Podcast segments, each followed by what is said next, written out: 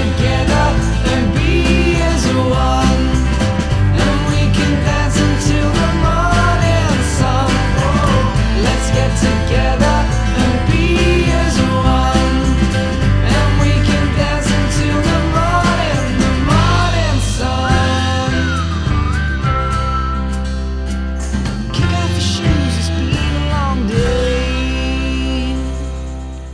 Welcome to the Middle Aged Man podcast, the only men's podcast that tries hard to act its age, openly used just for men, doesn't have a back catalogue of Playboy and loaded magazines, and yet we still want to be the best that we can be.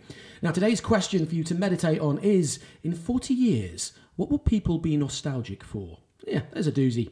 Right, today's guest is an expert clinical hyp- uh, hypnotherapist. It would have helped if I could said that properly. Hypnotherapist and performance coach, based both in Southampton and London's Harley Street. He specialises in working with a cross section of society who genuinely wish to change aspects of their personal and professional lives.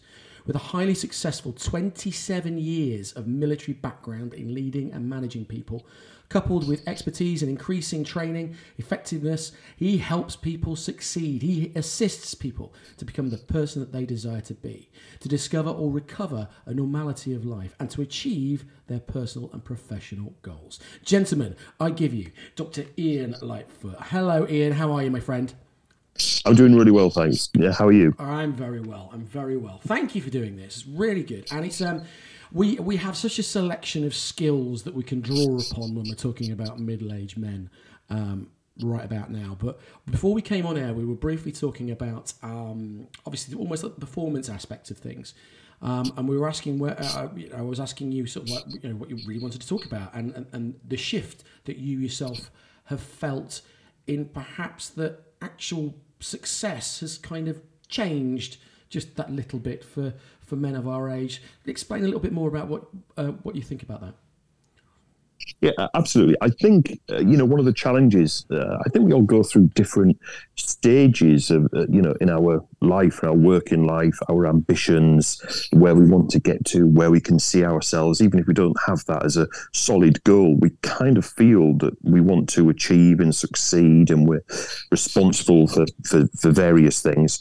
And then you kind of reach a certain point, and you look back and you go, did I really achieve what I wanted to set out to achieve? Is time running out? Am I going to achieve it? How do I feel about that? And, uh, you know, I went through that kind of change probably about eight years ago. And, um, you know, recently, I suppose over the past three, I've, I've begun to reconcile that from did I achieve what I wanted to achieve and how do I feel? And, oh, no, actually, I feel really content where I am. And I don't want those things that I wanted originally. Um, yeah, it's, it's been a big kind of transformation recently for me. Yeah, a lot of reflection. Is that because is that because society has changed or you've changed? I don't think society has changed. Um, I believe that society is driven even more. Um, you know, when we were um, much younger than we were today, we didn't have social media, we didn't have influencers. Um, but now I think that the younger generations, you know, they get this message transmitted to them constantly. You know, you've got to look like this, you've got to have these items, you've got to have this material, you've got to have these followers, you've got to push the boundaries of content. And I think there's an inherent pressure on um, the younger generations to achieve more or to be seen as more successful or better or have more. Whereas we've kind of had that internal goal and we arrive at a place and then you go, ah, have I or haven't I, and how I feel about how do I feel about this? Yeah, I mean it's really interesting. I had a phone call with um, with a with a friend this morning, um, and obviously I'm going. You know, uh, listeners to this and people that know me will, will understand that part of this podcast is my journey as well, and uh, you know I'm going on a on a, a bit of a rocky ride at the moment. Um, and actually, what what they said was that that um, what interested me was that I was probably too honest on my social media Okay. to the point where, you know, um, they almost wanted me to put lies out there. They almost wanted me to sort of like say, look, you know, don't don't look as affected as you are, even though this has been a big event in your life. You know, don't look Yeah. as effective. Put something positive out there because people prefer to look at positivity rather than oh, not necessarily feeling sorry for yourself, but it's a case of you know putting out there how you really feel. And I just find that, that that's Sure. that's interesting, is because I, I find I'm fi- I found like there's almost like a shift where we have been accused for so many years of not being honest with our feelings and not being honest Yeah. with our emotions and what's going on in our life. That actually, when you do do it, people are going, "Oh, actually, that's a bit too honest." Does that make sense? It, no, it really does. And I think that that's got to be, I suppose, in the, the coaching, they would come back and say, you know, what is it that you want to portray? What's important to you? Are you trying to be authentic? Are you trying to grow a followership? Is it monetary? Is it material? Is it, you know, what message are you trying to put out? And if you're wanting to be authentic, then actually saying how you feel is probably okay. It's it's a question back to you, really, I suppose. No, it's it's a great question. It's almost like a therapy session, now, isn't it? Um, um, but what uh, but what's interesting is, and again, I I, I fired back um, uh, another question. Really, is that what if you don't know who your authentic self is? And and that almost like, like lapses into what we were talking about social media. There is the fact that you know there are there are people out there that take photos, edit edit them to crap, um, and then put themselves on Yeah. dating sites. And um, you know when they turn up, they look you know like six foot shorter, um, and you know they've got a great big beer belly, um, that type of thing. But uh, that's an extreme, obviously. But what it what is an authentic self? Because sometimes you you, you, you, you don't know it changes. And so for me in my mm-hmm. in my in my old business what i was finding was Yeah. that i had a partner who was telling me to be my authentic self who was telling me to be more like i was at home. And then as soon Sure. as i was more like i was at home guess what? People stopped watching the videos. People stopped listening to whatever i had to say because they were going well that's not the guy we thought he was and so Yeah. all of a sudden, there's a real, there's a, you, you end up with this really difficult balance of knowing who the authentic person is, and because we've been through so much, and we've, you know, like in the in the title of these uh, of these podcasts, you know, I say that we've probably been through more technical, technological, and social changes, probably in the last twenty years, than I think at any other time in history, and it's almost like, well, we, we you know, we're running to stand still. Does that make sense? It, it absolutely does, and I don't think we know quite how to cope with technology yet. And it's growing exponentially, certainly with the next generation of AI. Um, who are we? Um, who are we authentic? Uh, who do we want to be? And I, I, again, it's got to go back to that question of what do we want from life? You know, are we trying to build success? Is success our main driver? If we want success, unless we achieve it, are we setting ourselves up for um, emotional heartache further down the road? Um, if we are just being ourselves, hey, why does it matter? You lose a few followers because you give them a message that maybe they don't want at the time, but maybe that's fine for you. What you trying to, and, and it's what what am I trying to get out of it, and who do I want to be? And, and I suppose you can only go through that from a period of reflection. And if you don't know, it's okay not to know. It's okay to just live in the moment. Don't try and future forecast it and go, this is who I want to be, or this is who I've been in the past, so I can't be that person again, or I'm confused about my place in society. It just doesn't matter. It's just be who you're, be who you are in the moment, and be content with that person. And if I can't be content, then what do I need to do to be content with who I am? Or and there's a lot of people there to help you. You know, you can talk it through with people. You're not on your own, and I think that's quite a, a strong message as well. There's always people to help you talk it through that don't have an agenda or their own personal agenda. You see, I, you know, yes, there are th- yeah, uh, therapists and, um, and, and counsellors and, and, and people like that, and I, I, I totally get that. What was um, really interesting in the last episode is that uh, Rich Whitman brought up the fact that he didn't think there were the communities of men like there used to be that would support men in the same way that perhaps our fathers were supported and our grandfathers were supported. Do you think there's any merit in that?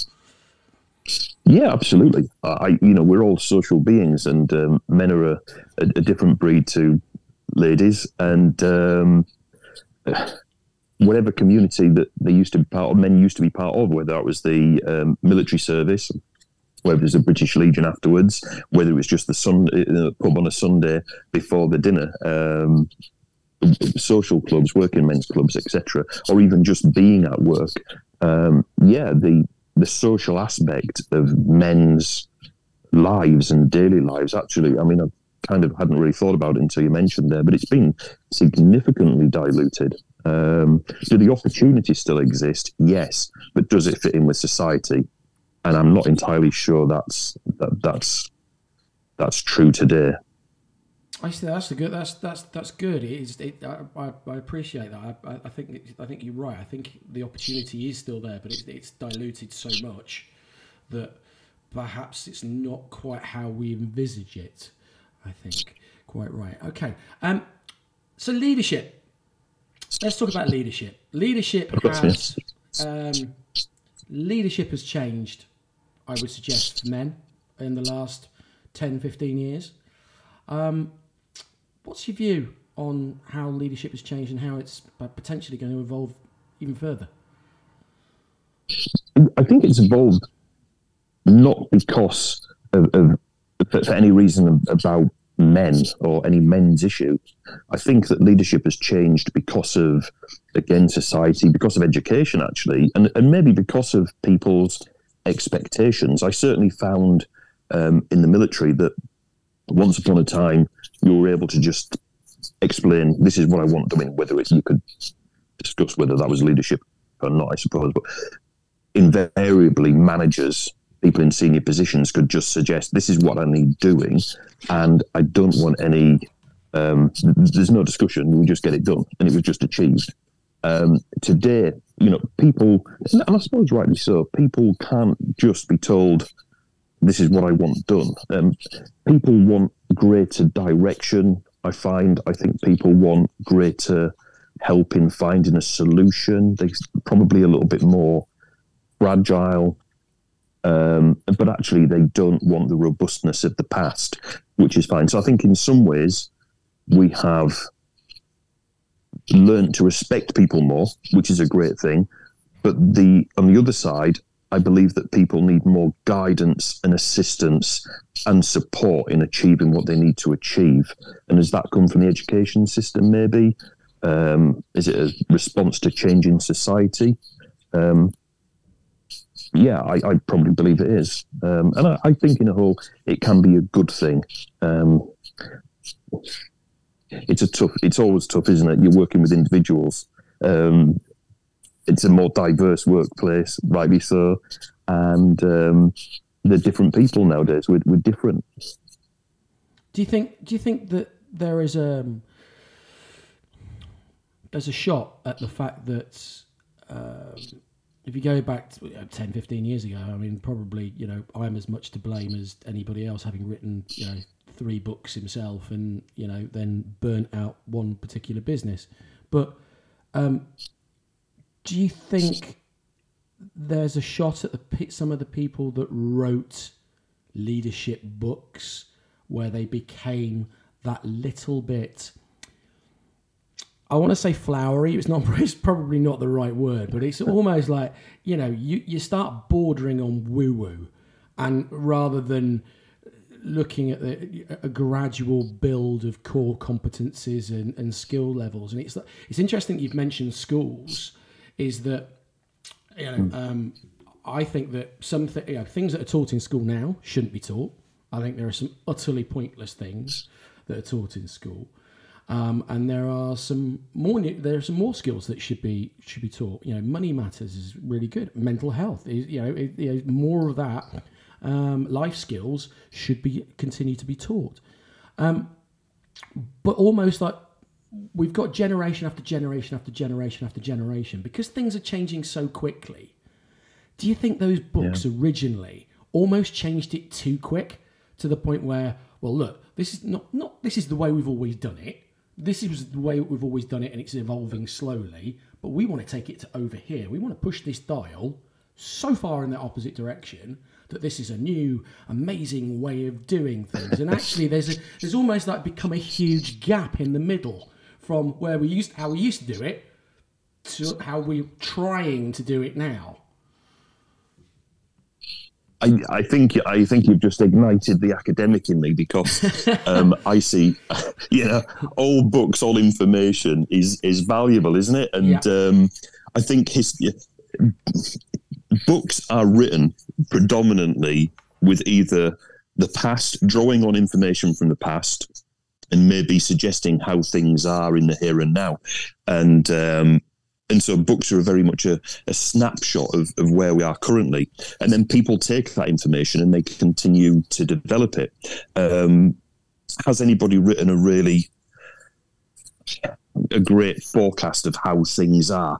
You know, I suppose taken outside 1984 maybe, but um, I mean, Nostradamus, has- Nostradamus, you sort of like, you know, take a little bit with a pinch of salt, but you never know. I, I, I think all. I, I don't think it's the fault of the books or the authors. I think they were writing about how things are currently, and then it's up to other people to take on the battle, uh, the, the baton, as it were. I think there's a greater amount of variables, there's a great amount of influences on leaders and managers and people. Um, society, greater societal change. I mean, Uh, how would you? I mean, you've got to look, I suppose, at the, the, the greater global conditions. So, from the turn of the century in the Victorian era, and then you have the um, Industrial Revolution, you've got two world wars, you've got an amazing change of in terms of women and the vote, and then you've got personnel departments, you've got unions. Um, you look back to the the strikes and how cars were produced in, the UK, and, and how money was transferred, and all the different class systems, and then you arrive at a point today. Um, society is ch- is challenged and influenced by a greater number of influences and variables, and people respond as a result to those. So it's not the fault of books; it's the fault of society. So if you want to understand how leadership's changed, you have to look at the key events in society and then understand how people have changed as a response to that. Okay. Okay. So earlier on the interview, sort of like you've, you've, you've been sort of like reflecting and uh, recognizing that you, you know, perhaps aren't where you, you thought you were going to be, but you're in a, in a far better place. So I'm asking every, I'm asking everybody this question, so don't be, don't be offended. So as we've as we are approaching the second half of our lives, what are you going to do that was going to make your life that little bit more meaningful? Well, I made that decision. Um, you know, I had a, I believe I had a successful military career. Um, I probably left at a time where my, the direction of my life had changed. I could have stayed in. I could have probably been promoted um, um, higher, doing the same type of work. Um, instead, I left to do um, well, you, you know, a PhD and to go into therapy. I mean, I thought originally I was going to be a coach because that's what I was doing in the Navy towards the end. I was coaching daily and I was helping with performance and leadership. Then I discovered hypnotherapy and I realized that, hey, there's this tool that's available to me and people can change their lives almost miraculously. And once I realized the importance and my desire to assist other people was stronger than the personal desire to achieve materialistically, um, there was no turning back. And so, how have I changed my life from expecting success, materialism, wanting more, bigger, better, shinier, the next thing? Is simply by helping other people and realizing that I'm really content in my place in life. And by helping other people, it gives me something that I'd never really um, experienced truly before. Um, and I, I, it's a cliche, but giving is is you know giving to other people is more important than receiving, or it is for me anyway. And doing good in the world, um, that's how it's changed. Okay, okay. So um, let's go back a little bit back in time. When was the last time that life made you feel a little bit trapped, and how did you get through it?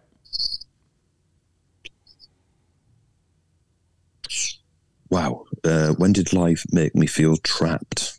The reason I asked the reason I asked this question because it is quite a deep question, so I'll give you a few seconds to think about it. Sorry, um, is that obviously there there are times where I think we probably all all have got gotten to an age where we felt trapped. We've made some bloody awful mistakes. You know, um, you know. Currently, the host of this podcast has made some terrible mistakes in the last sort of ten months, um, and deeply wishes he could go back in the TARDIS and go and change them all. Um, and it's one of those things is that I, I, I find it interesting that when I've spoken to friends, um, they've sort of like said, well, know, what I would have done is this, I would have done is that. And it's just that we all have life experience. And strangely, whilst we're all individuals, everybody can learn something from everybody. And this is why I asked Yeah. this question. So, what what in your life made you feel trapped and how did you get through it? Do you know? I I think the only time that I can reflect on that I felt trapped was making a decision, uh, making the decision on whether I was going to stay in the military or whether I was going to leave. Um, it, it was a big thing. I'd, I'd been, I I think I started off as a sea at the age of 12. And, and so all my work in life had been in the Navy, in the Royal Navy. And I didn't quite know, should I stay? Should I go? The sense of duty and loyalty and um, doing something, serving my country. This is the only thing I've ever known. I'm good at my job, so why am I leaving? I'm compensated in terms of financially fairly well for this. Um, the opp- there's still a lot of opportunity here, or do I step out into the unknown? And, and what's pulling me out into the unknown? And and I think then I felt quite trapped in not knowing what to do. And should I stay? Should I go? Um, what the forces pulling me out? What the, are there any forces forces pushing me out? And what are those restraining forces? And that was quite a period. It was a real difficult um, 12 12 maybe a few months more 12 14 months period it was quite agonizing um, i think in the end i realized that there was no right or wrong decision if i'd have carried on i'm sure i would have been happier i'd have made the most of what i had in fact no i probably wouldn't have been happier actually because i would have been stuck as who i was always looking for the next thing or the next promotion the next pay scale the next exercise, the next refit, the next job turnaround. Uh, And you're always looking for key events and you're always working towards key events. Whereas now, um, and, and, when I left, it was a little bit, there was a little bit of turmoil when I left, I suppose, uh, emotionally to get used to being working in a civilian environment. But I realise now I'm working much more on a um, on a daily basis. I'm living in the moment. Yes, forecasting and planning for the future. Um, and fortunately, my wife's very, very good at planning for the future. but staying grounded and living in the here and now, and just taking each day as it comes and enjoying the day. Um, so I think that's the that's the transformation.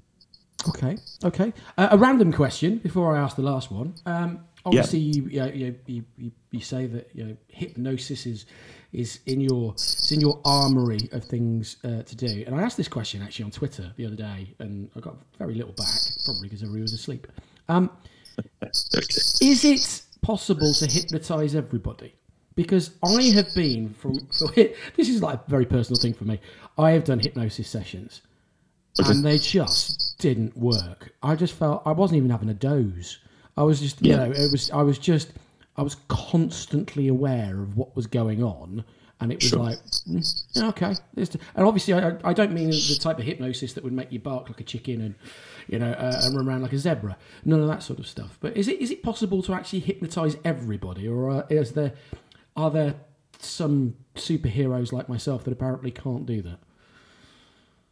I think there's a number of things that influence whether a state of hypnosis will happen at a particular time.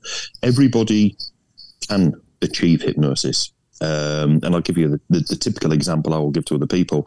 Imagine you sat watching your favourite sport, F1, rugby, cricket, football, and you're so intensely focused on that moment. There's, I don't know, Lewis Hamilton's just about to overtake Max Verstappen. Um, I don't know, England are just coming towards the, the main box, or uh, they're just about to take a swing on the bat. And you're so engrossed, you kind of lose focus on everything else that's going on around you. You're aware of it, but it's almost a dream like you're so in the moment and things happen. The doorbell may go, text message comes, somebody comes in, uh, you know, would you like a cup of tea or, or, or something? And you just, you're aware it's there in the background, but you just kind of miss it. And that's a very similar kind of, that, that's similar to how hypnosis happens. So everybody can achieve hypnosis naturally. Do you want to in the moment? And and that's a, a bigger question. I would say probably that ninety five percent of people you can achieve hypnosis at the moment. It's a really big thing to ask somebody to come into a room to talk personally and openly about your problems and and um, challenges in life, and then to sit there with your eyes shut in front of somebody, feeling quite vulnerable. And hypnosis never really sometimes it meets people expectations sometimes it doesn't because you don't actually go into a sleep. You don't drift off anywhere. Your mind can drift and wander. So you can have a daydream and then you can come back. But you can be in hypnosis and, and be very quite present. Um, deep hypnosis generally people remember less lighter states of hypnosis people generally remember more but there are other symptoms as well which your hypnotherapist may have asked you you know did you get time distortion were there any images colors shapes patterns was there any heaviness um, what was it did you have any of your own thoughts that type of thing Right. Okay. See, I told you it was completely personal, but it was, it was that's probably the best answer I've ever heard. Thank you. Uh, right. Um, so uh, I always like to do this question from a previous guest to you. Yeah all right okay Yeah, if there was one thing that you could have told yourself in your late twenties, apart from buy Apple shares, yeah yeah what would it have been and why? it, yeah, it would have absolutely been. Do you know what? Uh, and, and and we always get told this: life is so short. It really is. Where did time go? But I think it's live more in the moment. Stop worrying about what's going to happen tomorrow or the day after, or when you get promoted or when you get more money. Stop seeking the next thing and just live in the moment every single day. Become really interested in something and study it because you want to and because you're excited by it, but live in the moment and just enjoy each day as it goes by. Don't worry about tomorrow. It's there's there's no point. Brilliant, brilliant, lovely answer, fantastic, a lovely way to finish off the podcast. A big, huge thanks to Ian for sharing his life, his story, and his thoughts. And if you like the podcast, do us a favour, like, share, and subscribe. Review the podcast, and you'll be in with a shout of winning a fifty pound Amazon voucher that well you can whiten your teeth with or spend on some just for men. But we'll be back next week, and I will see you very soon. Much love. Be brilliant.